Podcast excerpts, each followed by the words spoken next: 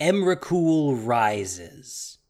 A story by Kimberly Kreines. Episode 3 of the Eldritch Moon Saga. The madness on Innistrad has come to a head. Jace and Tamiyo witnessed Soren's confrontation with Avacyn, and then they watched as the vampire destroyed the angel. All of Innistrad shuddered when Avacyn drew her last breath. Now, the plane is without a protector, exposed to threats both of the world and from beyond, exactly as Nahiri wants it. Rumblings can be felt across the land, and tremors shake the few hearts that have held out against the madness. Nahiri had done a great deal of work.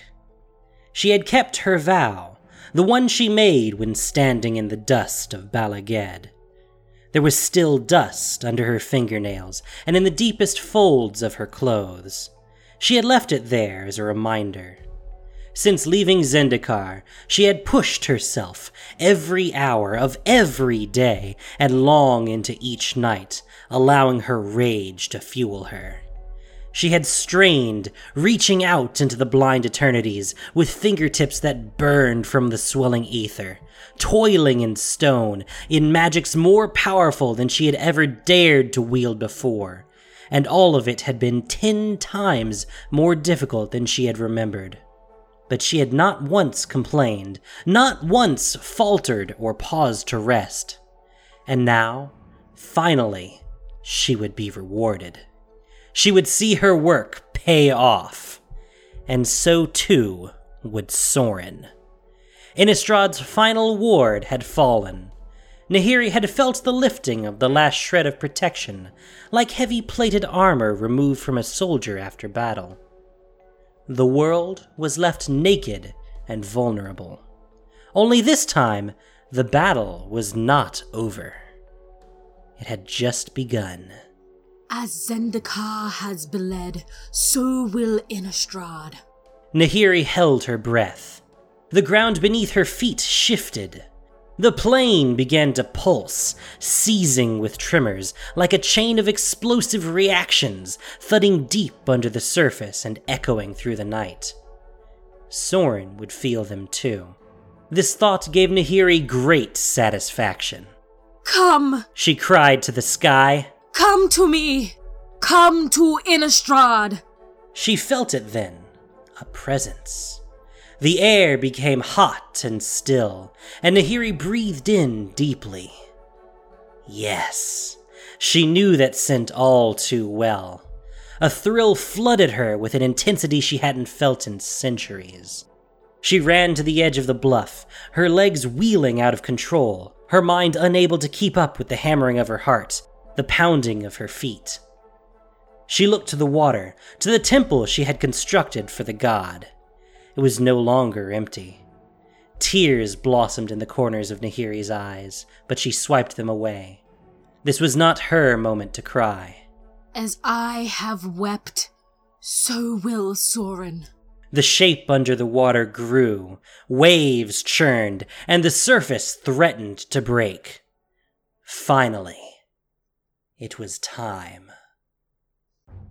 It was time. Time to pray. Dear Archangel Avacyn, Mother told me that if I get scared, I should pray. I'm scared now. Though flanked by Cathars with gleaming blades and hard steel armor, Maeli cowered. He felt alone. He had felt alone since he had fled the village on the day that the horrible angels had come with their rain of fire. He had run into the forest like his mother had told him, and he had not gone back to the village. He had wanted to a hundred times, but she had told him no matter what, he couldn't return, and her eyes had been more serious than he had ever seen them. He had thought it best to listen. Now he wished he hadn't. Now he wished he was home. He clutched the stuffed rabbit given to him by the old woman with the gray hair, the one who had found him in the woods and taken him into her house that smelled of sweets and stale bread. She had told him to call her Miss Sadie, and said that her house could be his house for as long as he wanted, but that had never been what he wanted. Dear Archangel Avacyn, I want to go home. Please, can I go home? There was no answer. Instead, thick, writhing arms reached for him, shooting through the space between the Cathar's blades. They were the same writhing arms that had burst out of Miss Sadie's chest that very night while they ate their dinner. It had happened not long after Maeli had felt his chair shudder, and even a shorter time after a gust of wind had blown through the open shutters, bringing along a smell like too sweet nectar. His spoon had been in his mouth when Miss Sadie's chest had cracked open. He had been halfway through swallowing a mouthful of thin stew. Most of the stew had come out of his nose and it had burned him, inside his head, up behind his eyes. It had made him cry. Tears had streamed down his cheeks as Miss Sadie and her too many arms chased him. Stay back! The Cathar shifted in the tall grass, slicing off one arm after another. One landed at Maeli's feet. As he looked down at it, his insides twisted and squirmed. This was one of her true arms, he was sure. There was a bit of the yellow blouse she had been wearing, and farther down, her big brown hairy mole blinked up at him. Maeli buried his head in the stuffed rabbit as a tear ran down his cheek. Please, Avacyn. The angel had come to him once before. She had helped him when he was scared and lost. His mother had told him that Avacyn had come because she had prayed for the angel's help, prayed so hard that Avacyn could not ignore her. Maeli did not know how one prayer could be harder than another prayer. He didn't know how to make his prayer so hard that Avacyn couldn't ignore it, but he knew he had to try. He screamed his prayer as loud as he could into the damp, matted fur of the stuffed rabbit. Please, Avacyn, help me. Avacyn is gone! The voice pierced the cold pit of Maeli's stomach, and icy fear leaked out, seeping up his spine and the back of his neck.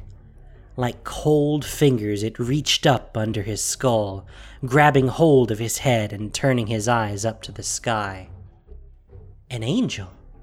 For a fleeting moment, hope pulsed in Maeli's heart. Hope that was a lie, he knew even as he felt it. The angel hovering above was not Avacyn. She is here now. The angel said, looking straight into Maeli's eyes. She is rising. Rising! The angel tossed her head back and cried out with a shrieking laugh that filled the sky. Then abruptly she ceased laughing and held completely still as though frozen in the sky. Amrakul! She dove down, her blade slicing through the air ahead of her. Maeli squeezed his eyes shut. Please. Please, please choose me. Edith clenched her toes hard against the smooth, wet rock, securing her foothold. She was as close as she could get now, as close as she could be until the rising, until the becoming. Yet she wanted to be closer. Please choose me. She had proven that she was devout, the most devout. The most devout. Choose me. She stole a hasty glance, first out from under one side of her hood, and then the other. Yes, she confirmed that the rocks nearest her were devoid of other cultists. She stood taller, proud. No one else was there where she was. No one else was as close. She was the closest. The closest. She wanted to be closer. Choose me. Me. Me, Amrakul. She raised her arms, spreading them to the sky, opening herself to the one that was coming. The waves crashed over her. She could feel it. It was time. Amrakul. The name, the power, the fullness unfurled within her as the water roiled. Amrakul. The wholeness embraced her, entwined with her, became her. The sea swelled upward toward the sky. Choose me, Amrakul. Take me, Emrakul. Other voices rose up behind her, chanting along with her, in time with the magenta glow pulsing beneath the surface of the water. Choose me, Makul. Take, Take me, Makul. I am Makul. The glow grew brighter, stronger, more powerful, and it became a steady, unwavering light. Edith inched closer on her rock, her toes searching for purchase. She was foremost, the closest, closer now, even closer. Around her, the great twisted stone pillars sparked in the night. Violet bolts of power discharged from the pointed edges, jumping from one to its neighbor and then to the next. Her power. It was all her power. Everything was her. Closer. Closer. The swell of the water sent waves crashing and rebounding. There was no longer a distinction between the sea and the land. Edith moved closer. Never before had she been the most, the best. Never before. But never before had it mattered.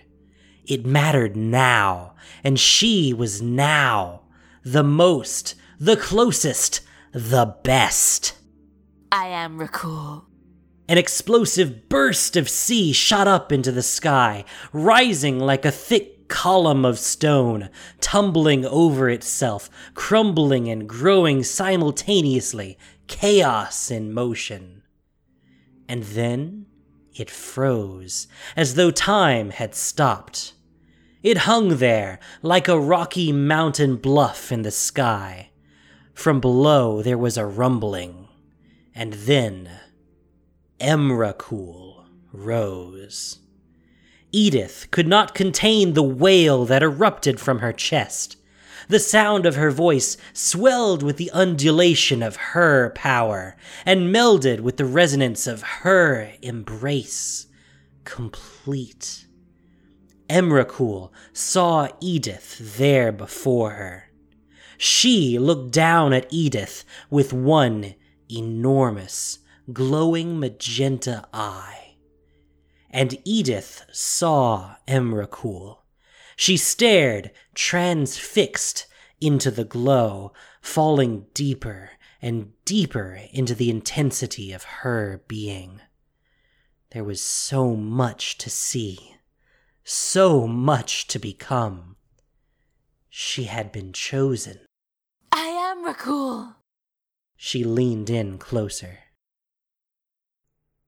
She leaned in closer, pressing her back against Elena's. They were back to back and surrounded. Hal felt the urge to surrender, to crumple to the ground. But instead, she focused on the heat radiating off of Elena's sculpted arms, the feel of it against her own clammy flesh, and she acted as though the world was not on the verge of collapse.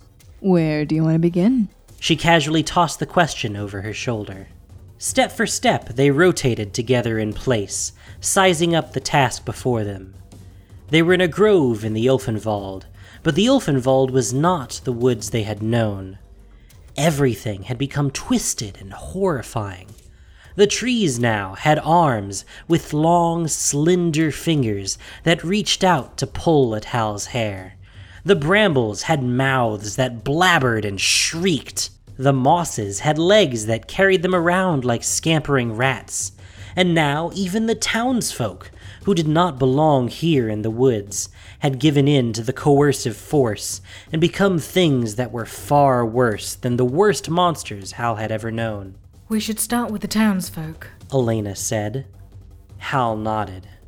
There were three, so mutated that their human forms were barely recognizable.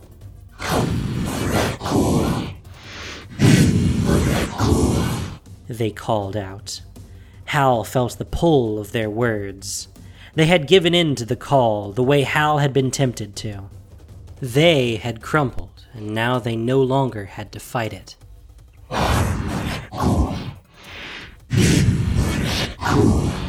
Hal's ears rang and her insides crawled. It would be so easy. She could. No. Elena's steady heartbeat said no. I'll start with the jumpy one, you take the thick one. Elena's voice didn't hitch, not even once. Hal forced herself to ignore the constriction in her throat, the tightness in her head. Sounds like a plan. She would try. She would fight. She grasped her blade and closed her mind to the garbled chanting. The thick one. She focused on the thick one. And then she gasped. Elena. Elena, is that. Hal couldn't finish. Elena peered over. Elder Coleman, may the angels save him. Hal was gripped by vertigo, her vision dimmed. Impossible. The abomination of the Elder lurched forward. It was all Hal could do to brandish her sword and block his thick, branching arm.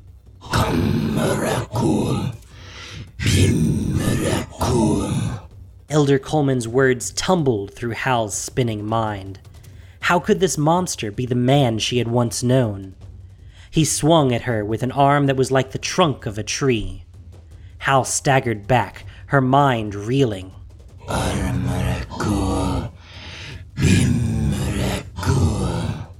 The words wrapped round and round her, enveloping her. They told her not to think, not to worry, just to surrender. The Amrakul. I am Rakul. Hal? Hal! His arm! Watch on the right! Hal heard the words, but didn't make sense of them. Suddenly, a flash of silver split through the elder's thick arm. Elena's blade. Hal knew she should swing her sword too, but it was so heavy. It did not want to be swung.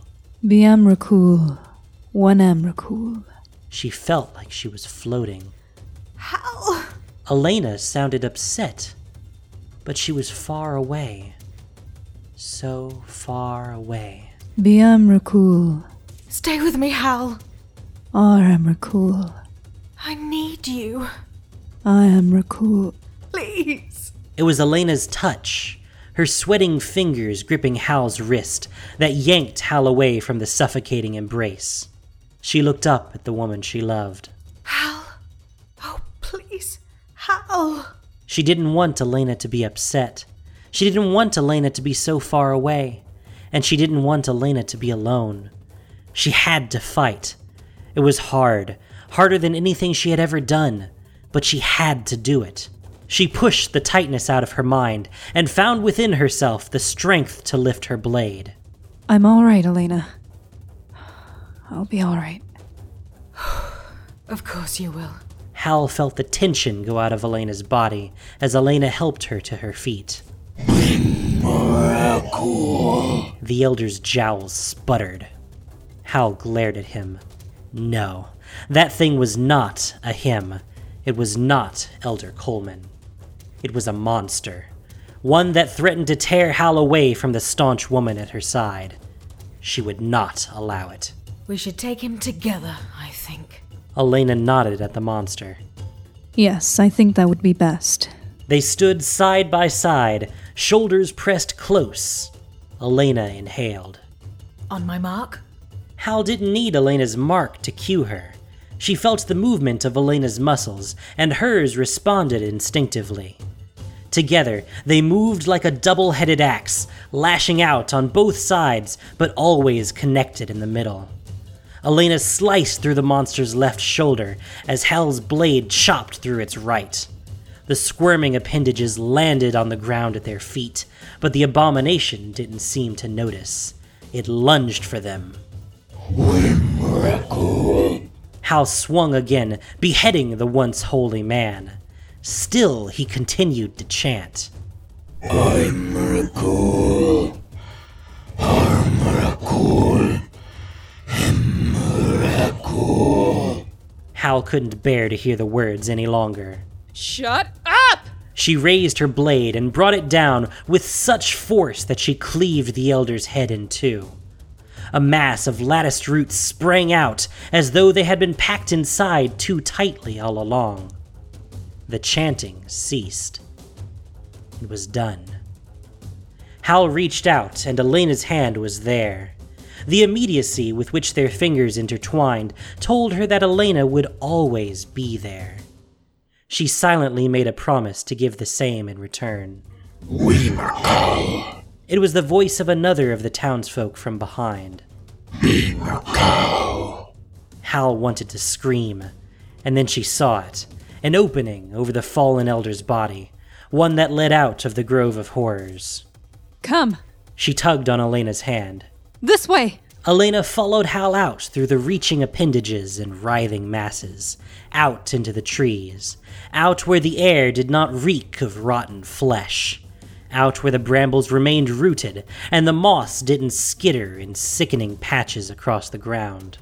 They ran until they could no longer hear the chanting, until they could no longer feel the pressure in their heads. And then they ran farther until their muscles gave way and their lungs screamed. They stopped at the edge of a bluff, collapsing into each other, forehead pressed to forehead, hands gripping shoulders, heaving breaths coalescing in the shrinking space between their lips. Elena. They would never surrender this. They would never let go. They would never let go. Never. They had seen the light, felt the power. The truth had embraced them. It had made them. Bruna was gone. Gisela was finished. Instead, they had become her one. Emrakul's angel parted four wings, reached out with two arms, and cried with a single voice that sprang from two mouths. We are Emrakul. They were in her image, the image of everlasting truth, and their voice was hers. Their call drew others. We are Merkal. Voices rose up from the world below, melding into one sound, one truth. Merkal. Be Merkal. It was glorious. It was everything. It was her. Emrakul's angel led all below in following her radiant form. What once was dark was now bathed in her light, true light that was spreading farther and farther, a blossoming sunrise that would soon touch every corner of the world. All are Emrakul. We are Emrakul. We are Emrakul. All are Emrak. Gah! No! Jace pushed the swirling words from his mind with a stern swipe. And stay out! Tamiyo had taught him how to combat Emrakul's maddening touch, but maintaining the mental bulwark was more challenging than the moonfolk made it seem. That was a problem, a big problem for his plan. Every time he focused for too long on something other than the Eldrazi, her tainted lattice would creep back into his head, corrupting his defenses and burrowing into the deepest recesses of his mind.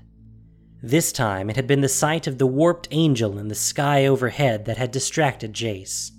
He had done well at keeping his eyes on Tamiyo's back, keeping his focus on their trek across the rocks. He was following her toward what she called the Nexus Point. But the presence of the angel had been too much to ignore. So impossibly alien was its shape that Jace's curiosity had gotten the better of him. He'd glanced up and had been drawn in instantly, having to work to parse what he was witnessing. At first, he'd thought it was a demon, but it was far worse than that. By the time he had resolved the multiple wings, the lattice like connective tissue between the dual heads, the melding, echoing voice, he had lost himself. That was unacceptable. He needed to be able to trust his mind for what he was about to do. Was he really about to do it? Could he actually justify bringing the rest of them here to be set upon by this madness? The question dropped to the pit of his stomach and swelled up into a wave of nausea. He had thought it was the right thing, hadn't he? Yes, he had come to it as the only solution. He was certain, almost certain, close to certain. Gah! Jace threw up his arms. Shh! Tamiyo shot a scolding glance over her shoulder. S- sorry, sorry, sorry. Jace held up his hands defensively. Tamiyo glowered but turned back to the path, to her magical lantern and her soft footfalls. He should tell her. Tell her to wait here and he would bring help. This was bigger than something the two of them could handle alone. In truth, it always had been, even when Jace thought it was just the Mad Angel Avacyn. If it hadn't been for Soren back at the cathedral. Soren. Jace cursed the ancient vampire who had brought Innistrad to the brink of destruction, and then just merely drifted away, leaving the mess for Jace to clean up. But an Eldrazi Titan wasn't something he could clean up alone. It was never meant to be something he had to do alone. Gideon himself had told Jace to come back to Zendikar if he had heard news of the Titan. Well, Jace had done better than that. He had found her. Gideon should be quite pleased. Ahead, Tamiyo paused at the shore and held her lantern aloft. Jace followed the tendrils of magically enhanced light, lifting his eyes to the sky. As soon as he did, he wished he hadn't. It was the first time he had actually seen her, the Titan, Emrakul. Jace was transfixed. Emrakul was bigger, he could swear, than either of the others, and in her way, far, far more powerful. She had only been on this world for a short time, and already so much of it seemed to belong to her. All of Innistrad had uprooted itself to follow her. Cultists, warped into her likeness, dragged themselves over the rocks, abandoning all they had been in their former lives. Animals and monsters alike, on the land, in the sky, and in the sea, flocked behind her as she went. The trees, mosses, and brambles, even the algae trailed itself from the water to be closer to her warping presence. Jace, too, felt the urge to go to her. I am Rakul. No. He wanted to shake himself. He had to clear his mind. He had to think.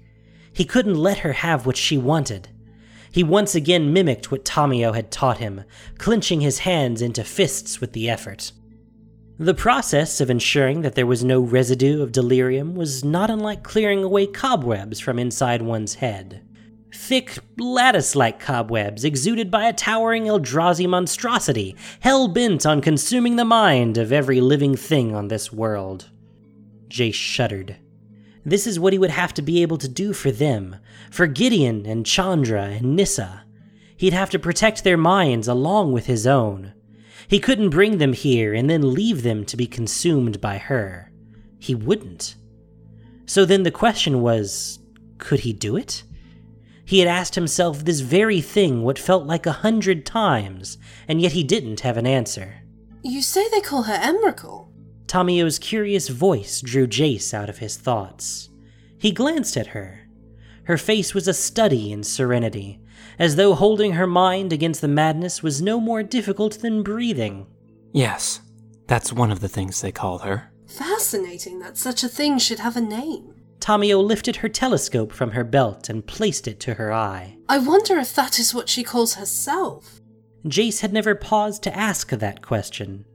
He would have never thought it something worth asking. The moon folk saw things much differently than he did.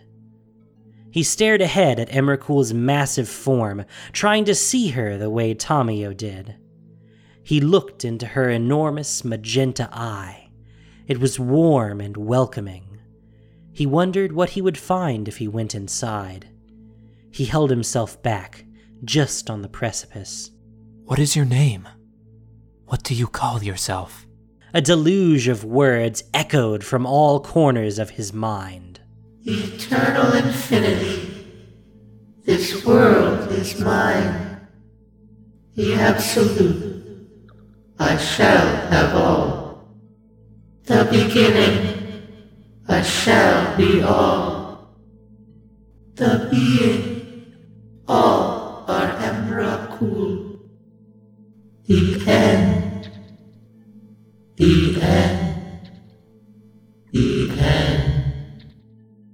Jace pulled back, gasping for breath. This was not the end. This would not be the end. Not for him and not for Innistrad. He had to stop doubting, stop procrastinating. He had to trust his mind. He glanced again at the serene Tamiyo. If she could do it, he could do it. He could do it for them. Yes, it was time to bring the Gatewatch to Innistrad. He cleared his throat. Tamiyo, I have to go. What? Tamiyo turned, her lavender eyes wide. There are three others. Planeswalkers. They're powerful, they're the best there are, and they can help. I have to go get them. On another world, we killed two more like that. He nodded at Emrakul without actually looking at her. Tamiyo appeared reluctant to believe him. Two? It took all of us, but yes. Tamiyo cocked her head and squinted into his eyes.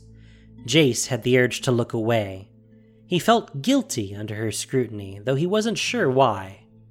And then suddenly she smiled. You did? Yes, you really and truly did! My, now that's a story I'll have to hear. But another time. If this world's story hopes for an ending other than darkness, we must each do our part. Will you come with me? No, Jace. That is not my path. Will you be here when we come back? We will all be where we must be.